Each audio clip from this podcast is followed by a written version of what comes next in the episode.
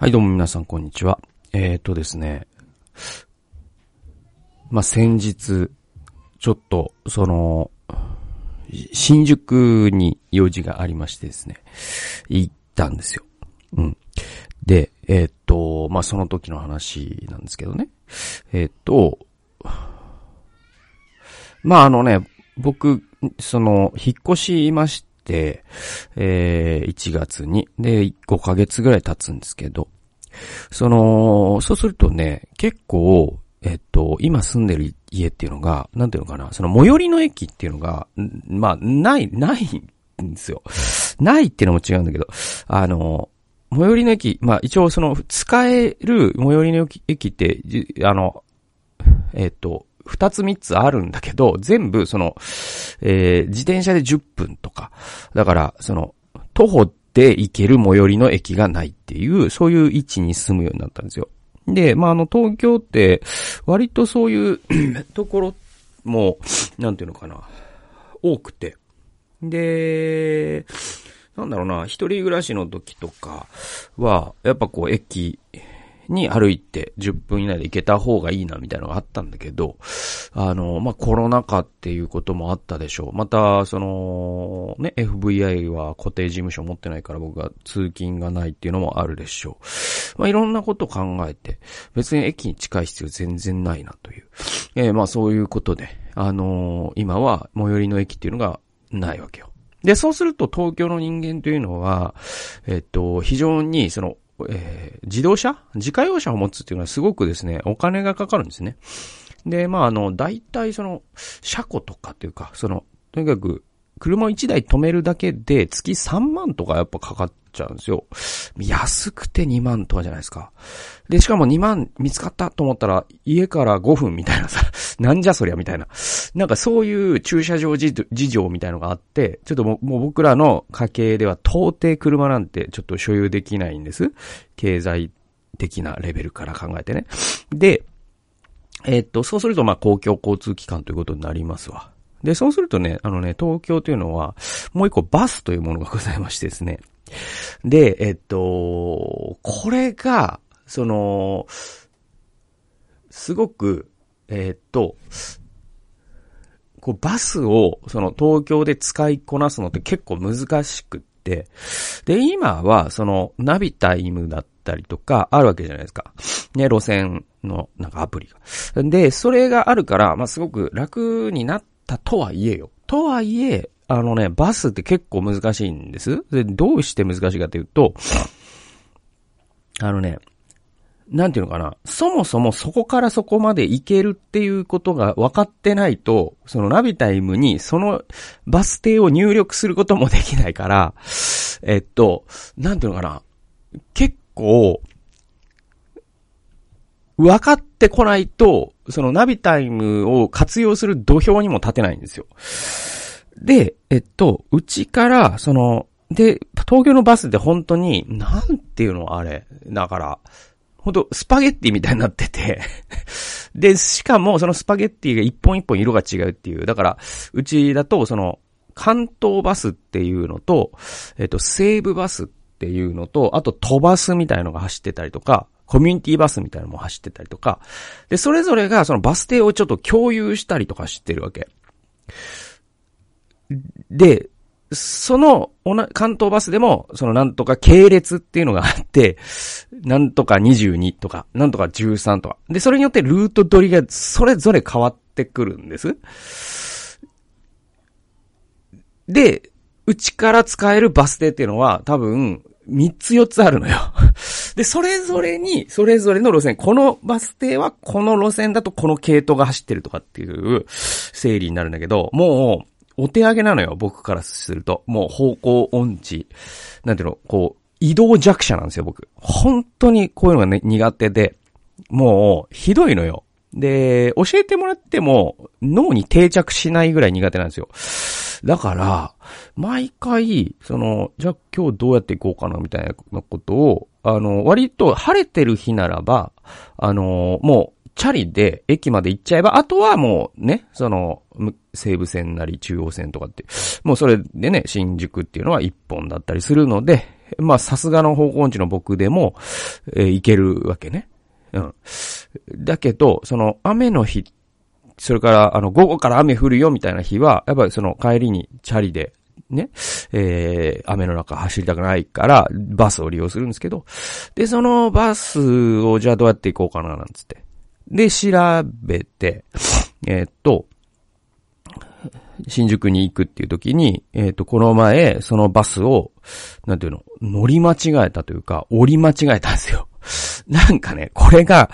えっ、と、これ、だからどう説明したらいいのかな。あの、うちから、えっと、一番近い、これだからもう、バス停の名前を言言わないと、あの、もう説明しようがないから、言うけど、別に僕芸能人でもないから、住所を隠す、なんていう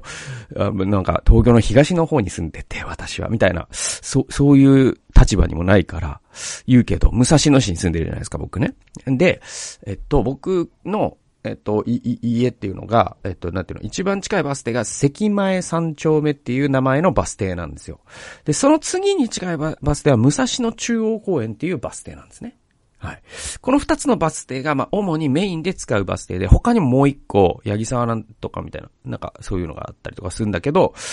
え、っと、あ、南町三丁目っていうバスケ停があるのか。で、ま、まあ、あるのよ。で、えっと、その二つのメインのうち近いのは関前三丁目なんですね。で、えっと、武蔵野中央公園っていうのはちょっと遠いんですよ。で、あ、これはもう関前三丁目から行けるんだったらそれがいいな、みたいな感じで、えっとね、あの、ナビタイムで、あの、調べるわけ。で、えっと、ちょっと今日、今日は、なんかその、僕、中央線の方がね、絶対便利なんですけど、中央線と西武新宿線だと。で、便利なんだけど、僕は中央線は、なんか、あの、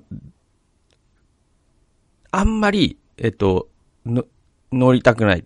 んですよ。それは、あの、混んでるからなんですよ。で、僕はもう本当に人混みが大嫌いだから、なるべく人混みを避けながら生きるという、なんかこう、ナビタイムでさ、その、なるべく乗り換えが少ないとか、ね。なるべく早いとか、なるべく安い、安、安い、安い。ね。なるべく安く行きたい。あるいはなるべく早く行きたい。あるいはなるべく、えー、乗り換え少なく行きたい。みたいな。なんか三つの相当があるじゃないですか。楽、早、安、みたいな。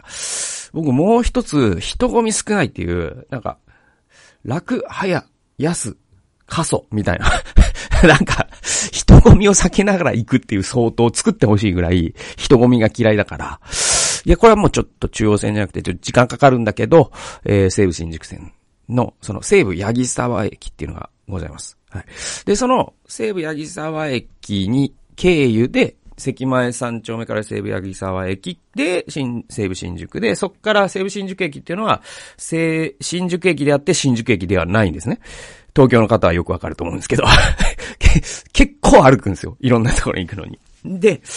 あのー、でも、その僕は、西武新宿駅から、なんか新宿の、その、の、いわゆるこう JR 新宿駅周りの、あの巨大なラストダンジョンがあるんですけど、あのラストダンジョンにちょっと田舎から向かう感じで、ちょっと心を作っていくっていうのがあるんですよ。なんかこう、心の鎧を、シャッ、なんかすべての心のをシャットアウトしないと僕、あのラストダンジョンには入れないんですよね、僕ね。あの、きつすぎて。で、だから、その距離とかもあって、僕はその、なんかこう、これが中央線だともういきなりラストダンジョンのもう、すでに中央線の三鷹駅っていうのはもうラストダンジョンも入りかけてるから、ちょっと準備が必要なんで、僕、西武新宿線の八木沢駅から鈍行で各駅停車で30分くらいかけて気持ちを作っていて、で、そっからさらに、そのラストダンジョンに向かう、えー、道を、で、ちょっと、ホイミで体を回復させたりしながらね、これからラスボスと戦うわけですから。で、誰がラスボスじゃっていう、その予定の人は思ってると思うんですけど。で、えー、で、あのー、そのね、八木沢駅経由、新、西武新宿みたいな、なんか、ナビタイム調べるじゃないですか。で、それで調べたら、えっと、えっと、高13っていう、三鷹の高に、13番目の系列ですよっていうバスが、えー、関前三丁目からだと乗れますよと。ね、いうのが分かりました。で、もう一個のルートは、えっと、武蔵野中央公園から、なんとかまた別な関東バスだか西武バスだかの系列で行けば、八木沢駅に行けます。いや、これ近い方がいいなと。席前を選ぼうと。本数は少ないけど、みたいな。で、まあ、結構待って、えっ、と、バス停で待って、やっと来たっつって。で、四つ、四つも待ってる間にももう、あの、4本5本違う系列のバスが来るから、危ない、乗ら、乗り、乗りそうになった、危ない、みたいなことを繰り返しながら、いや、これでは間違いないなって思って乗りました。で、初めて乗るバスです。で、えっと、乗ってて、でね、えっと、距離的にはバスでだいたい10分以内で着くんですよ。八木沢駅って。で、なんかね、乗れども乗れども、八木沢駅に行かないね。それで なんか気づいたら、俺これ、八木沢駅というか、西武新宿線を越えて北に来てるよねと。これでもうもう、方向音痴の僕ですらわかるようになってくるんですよ。で、だんだん次は、ひばりが丘駅ですっていう、その、まあ、東京に住んでる人はわかる、その、西武池袋線に到達しちゃって、嘘だろと思って それで、乗るバスを間違えたかと思って、ね。で、も本当は、もうそのバス、ね、結構みんなす、ね、あの、満員に近い状態のバスで、うんって言いたいですよ。でも僕は、その、大人ですから、し、良き市民だから、うんとは言いません。たくそって言いたいですよ。だけど、言いません。僕は良き市民なんでね。で、このもう、この前の椅子をガンガンガンやりたいですよ。だけど、僕はね、良き市民なので、そんなことはしません。全部頭の中でそれをして、そして、変な汗をかきながら、タブレットを調べると、こういうことが分かりました。それは、あの、そのナビタイムが言ってたのは、ね、僕に教えてくれたルートというのは、西武八木沢っていうバスの駅があるんですが、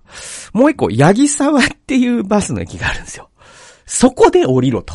そうしたらバス一駅分ぐらい歩けば、駅に行けるぜそのルートをナビタイムが示してたんであって、僕は八木沢という降りるべき、お、え、ね、降りる、ナビタイムが言ってた駅で降りなかったんだってことに気づくんですよ。もう、ひばりが丘あたりで。それで、マジかと。だから、だから風景的には一切駅が、見慣れた駅がないから、僕その本当に方向音痴だから、これがどの道かとかわかんないようにできてるから、脳みそがね。だから、ここで降りて歩くんだろうなとかっていう予想もできないから、もう間違った系列に乗ったっていう頭しかないわけ。でも最後の方で、あ、これが分かった。でも分かったところでっていうのもあるから、もう、そのひばりが丘で西武池袋線に乗って、池袋に行き、で、そっから新宿駅に行くという、もう僕の一番嫌いなその山手線ですよ。もう常に混んでるね。に乗って。で、もうなんか奇跡的に間に合っちゃったんですけど、まあ間に合ったんかいっていう 話なんだけど、あの、まあそれはまあ間に合ったことでよしとすればいいんだけど、でも、なんだろうな、なんか本当に僕、それでなんかつくづく思ったのが、あの僕は、ね、東京に慣れてないな、まだって思ったの。その、もう東京に住んで14年目ですけど、14年経ってまだ慣れてないってことは多分今後も慣れないだろうなっていう風に本当確信したんだよね。だから多分僕はなんか東京に住むように作られてないんだね。だからなんかこう、ね、淡水魚が間違って海水に入っちゃって、13年経って、やっぱ俺ね、慣れてないわ。このこの水に、みたいなことを言ってる人みたいな、言ってる魚みたいな感じで いや、これはだから本当に僕はつくづく東京大都市で住むように、もう体の作りみたいなものが作られてないなっていうことを、すごく骨身に染みて分かったんですよね。で、あのー、まあ、とにかく僕はその、世の中で一番嫌いなものの一つはやっぱ人混みでね。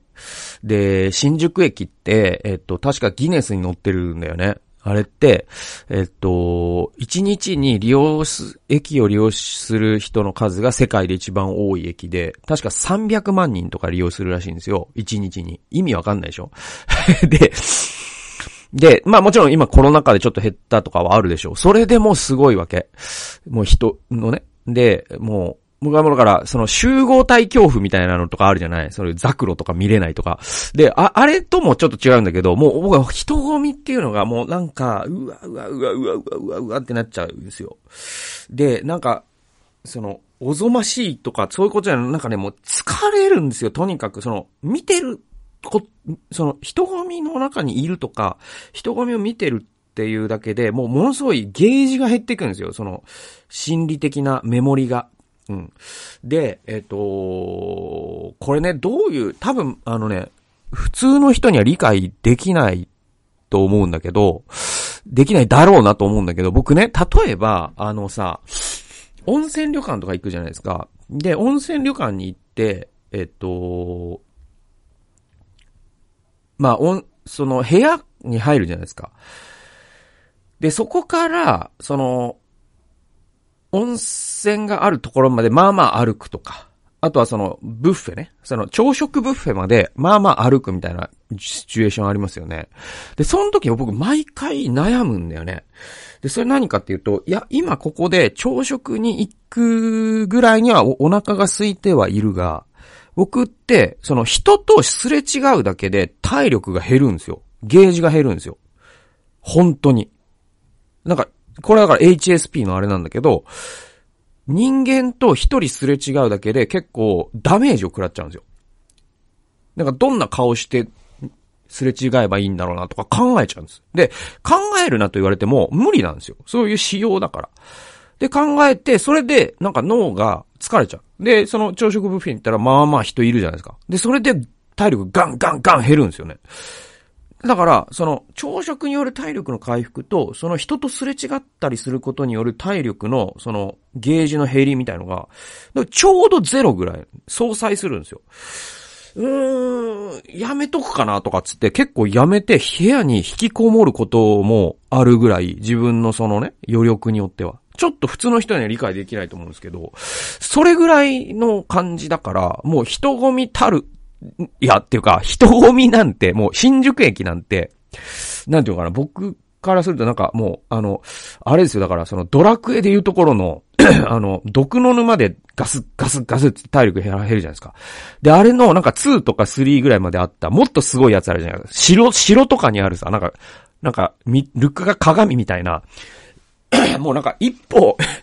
に、二歩歩いたらもう、オレン、画面オレンジになる感じのさ、なんかやつありましたよね。なんか、ラストダンジョンとかにある。だから、人混みってまさに僕にとってあれで、なんかあそこを歩かなきゃいけないから、から本当に、僕あの、コロナ禍でさ、出かけなくなったから、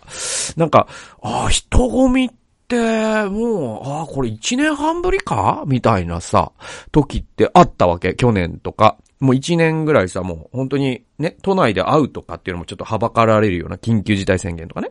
だからそういう時期が続いて、しばらくして、ちょっと解除された時に、あれ？人混み懐かしいね、一年ぶりか？みたいな。二年ぶりか？みたいな。なんかそういう時期があって、で、僕2年ぶりに人混み見て、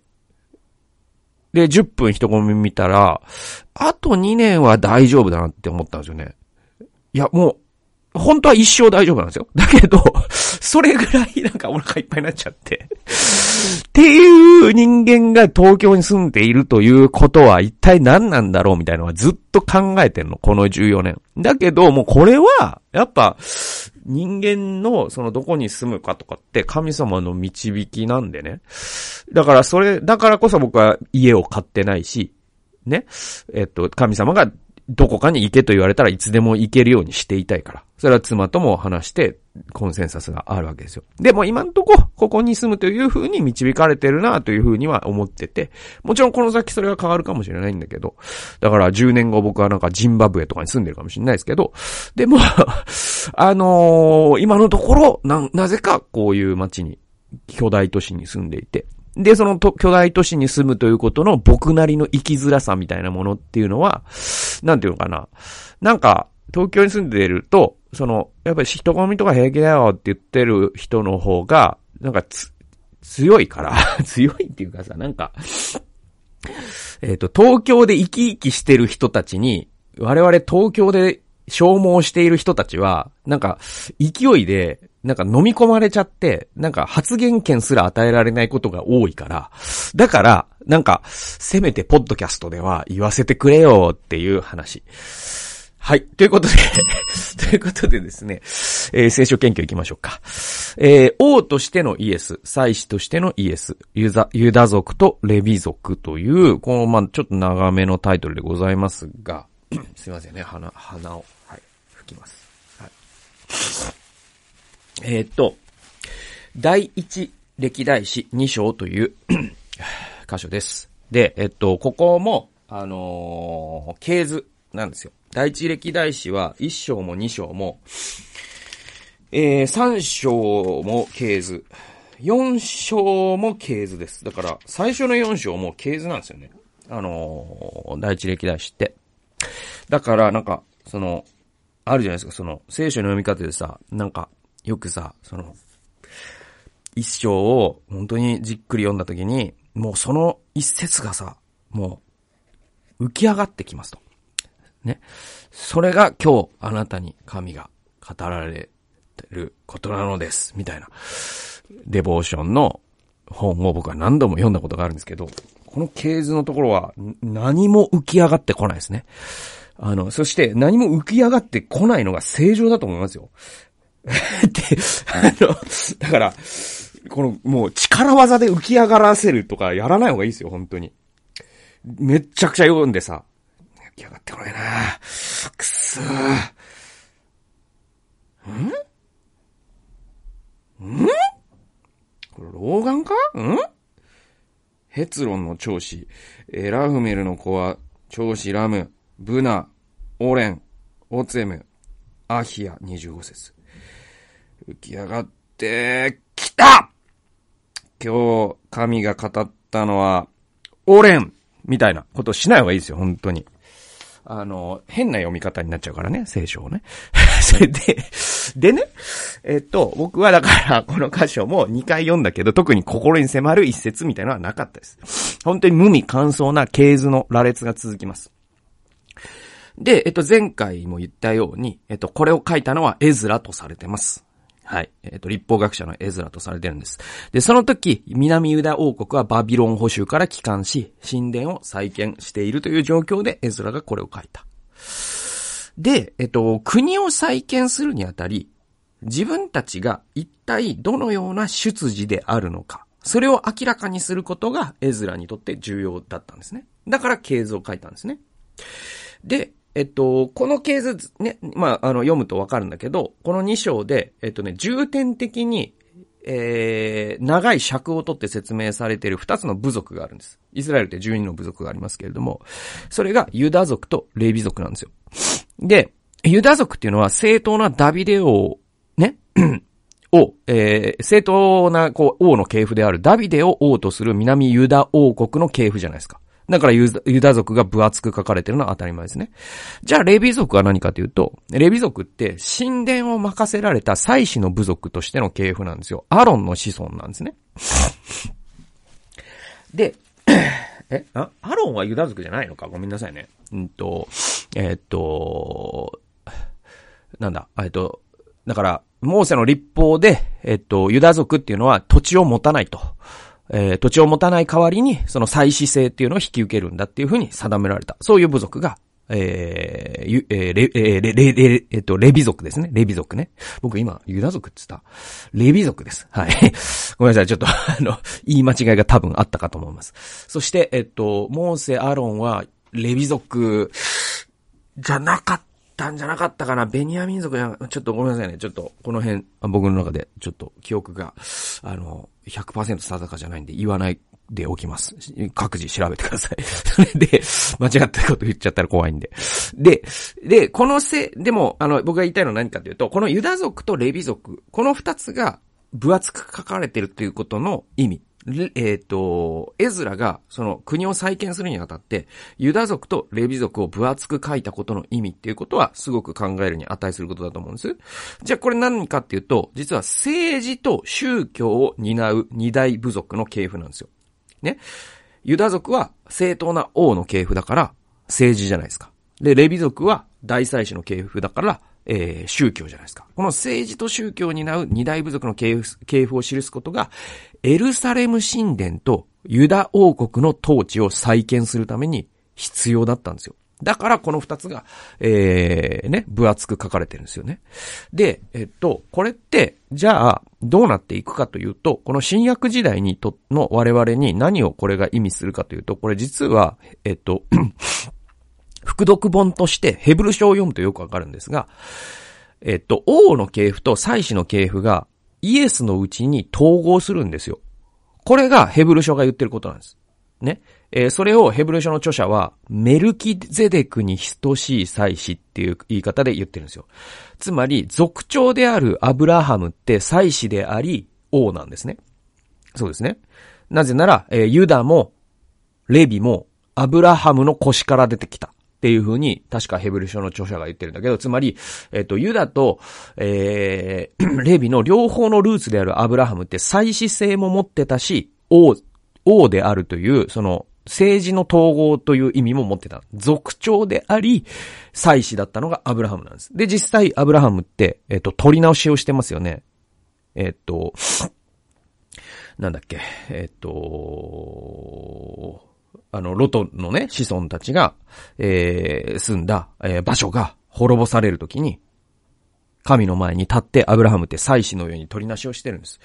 でいて、アブラハムって王なわけじゃないですか。だから王であり祭司である、えー、アブラハムがそれでも10分の1を捧げた祭司の中の祭司として、メルキデゼデクという、まあすごく神秘的な人物が、えー、旧約聖書に出てくるんですけど、そのメルキゼデクに等しい祭司がイエスなのだっていうのが、ヘブル書の著者が言ってることなんです。で、これ、このことの意味は何かというと、イエスは王であり、イエスは祭司であるっていうことを言ってるんですよ。ヘブル書の著者は。で、えー、我々にとってそれが何を意味するかというと、王であるイエスに連なるっていうことは、我々クリスチャンにとって何を意味するかというと、神の支配に服従して生きるっていうことを意味するんですね。神の王国って、ね、神の主権が及ぶっていう、えー、言葉なんですよね。確か、バシレイヤーでよかったかな。で、えっと、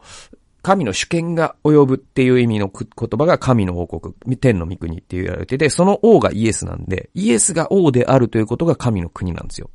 だから、王であるイエスに我々クリスチャンが連なるというのは、神の主権の下に生きる。つまり神の支配に服従して生きる。神に従う。これが王であるイエスに連なるということの意味です。じゃあ今度は祭司であるイエスに連なるとは何かというと、私たちは聖なる神につなぎ合わされ、まあ、ヘブル書の著者の言うところの継ぎ木され、ね、えー、親密な交わりを、死聖女で、えー、イエスが取りなしていてくださるから、神との親密な交わりを体験できる。これが、祭司の役割っていうのは、人と神の間に立って、その交わりを取りなすことですから。イエスというその大祭司によって我々は神と親密な交わりを体験できる。これがイエス、祭祀性、イエスの祭祀性から受ける恩恵です。イエスの王性から受ける恩恵は私たちは神の支配のもとに服従して生きるという幸せを味わうことができると。で、この二つの重要性っていうのは、繰り返し強調されねばならないと思うんですよね。だからこれが、その、ルターのね、なんか二王国説みたいなことと、どう、どう接続するのかなとかっていうことをちょっと考えたりもするけど、まあ実はこのね、あのーなんだろう、そのレビ族とユユダ族、そして、えー、祭司制と王制、そしてそれがメルキゼデクに等しい祭司という形でイエスにおいて統合された、みたいな大きな流れを把握しておくと、その旧約聖書と新約聖書がものすごくうまく言う、なんていうのかな、調和して、えー、我々、現代を生きるクリスチャンにも非常に豊かな、あなんていうかな、こう、霊的なね、眼畜を与えてくれるというか、えー、まあそういう箇所でもあるんで、実は無味乾燥に見える系図からもこんな風に学ぶこともできるんだなみたいな、そういうな話でございました。ということで、最後まで聞いてくださってありがとうございました。それではまた次回の動画及び音源でお会いしましょう。さよなら。